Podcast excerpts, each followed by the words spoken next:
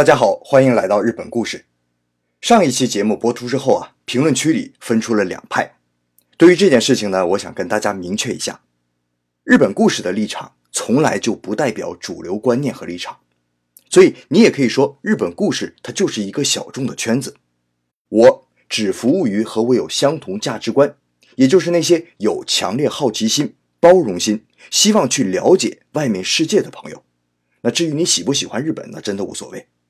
所以，对于那些不认同我的观点的朋友，老杨只有四个字：慢走不送。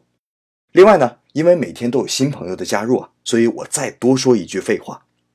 日本故事的选材呢，都是基于真实发生在日本的故事，只是在个别细节上，为了说故事的方便，我会稍作润色和加工。那这一点也希望大家能够理解。好了，别的不说，咱们进入正题。今天的故事呢，是我最近看到的一系列的报道，整个系列啊都是在说日本最底层人的生活，我会陆续的分享给大家。今天故事的主人公，我们就叫他中岛才子吧。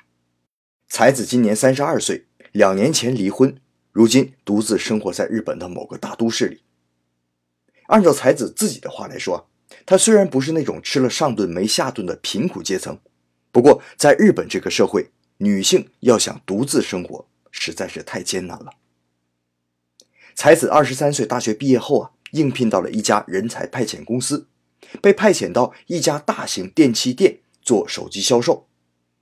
电器店对派遣来的员工要求非常的苛刻，工作中出现一点错误就会被辞退，而且派遣员工没有休息，甚至连上厕所的时间都没有。有人被逼无奈，只能每天。靠不喝水来减少自己上厕所的次数，有不少人因此脱水，身体不好也会被当场辞退。那才子说，就是把我们当奴隶一样。工作三年以后，二十六岁的才子结婚了，丈夫啊，也就是前夫，也是上班族，是偶然在一个聚会上认识的。本来以为婚后生活能够好转一些，可没想到婚姻生活让才子更加痛苦。她和前夫啊，每月的薪水差不多是一样多的，自己更辛苦一些。那家务事她全包，可丈夫呢，非但没有丝毫体贴，反而挑三拣四的。比如说做饭啊，日本人吃一顿饭呢，那七碟子八碗的小样小菜特别多，这些所有东西都必须是亲手做的，外面买回来的不吃。那不止亲手做的，还必须是丈夫妈妈啊，也就是才子的婆婆一样的味道。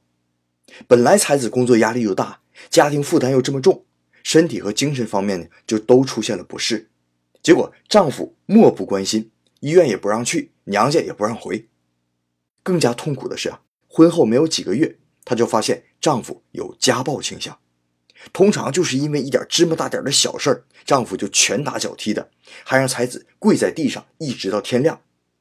当然了，这里边有关才子的软弱啊、不懂反抗这些事情，我们不做评价。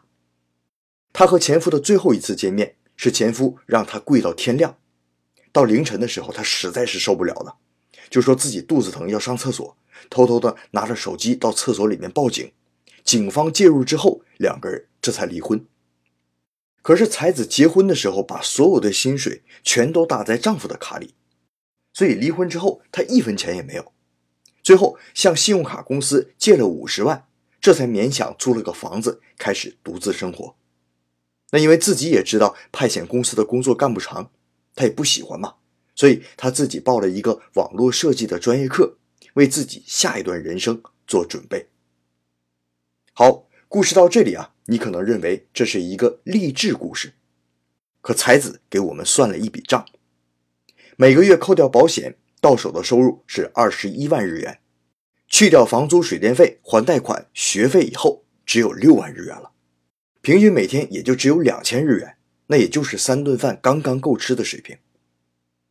在这种无奈之下，一个偶然的机会，才子看到了一条风俗业界的招聘广告。虽然此前没有做过这类工作，但是他还是决定试一试。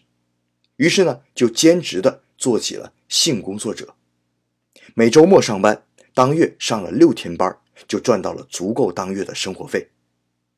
那比较本职工作和风俗业界时啊，才子说，电器店的派遣员工可以说是暗无天日。比如说电器店对他们的要求啊，不是如何提高客户服务的质量，而是如何提升销售额。比如说像老年人这种对手机不懂的人，推销华而不实却价格昂贵的手机配件。才子啊，是一方面迫于生计要不断的推销，另一方面呢，却不断的受着良心的谴责。而且业绩再好也没有提成，干得再努力、再付出心血也没有人认可，也不会升职。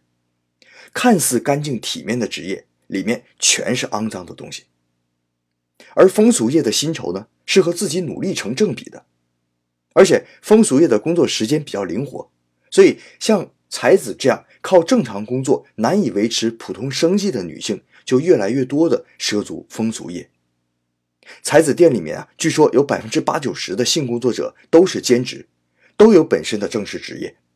那社会上能提供这种时间灵活的职业，就只有风俗业了。最后，才子笑着说：“反正我对婚姻已经彻底失望了，今后这个兼职我还是会一直做下去的。”那今天的故事啊，考虑到我节目的听众有一部分还是学生朋友，还比较年轻，在这里呢，老杨要向你们格外强调一点。我可没有对性工作者这个职业进行宣传的意思。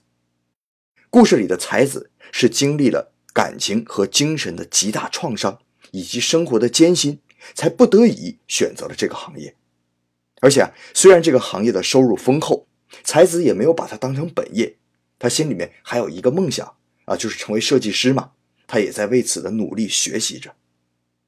所以啊，抛开道德角度不谈。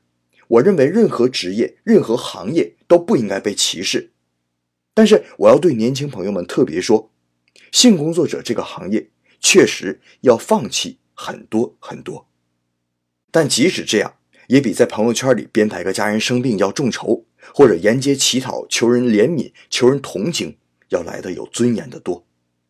还有最后一句，即使赚再多的钱，也不要放弃对梦想的追求。不要到最后穷的只剩下钱了。好了，这就是今天的日本故事，感谢您的收听，咱们下期再见。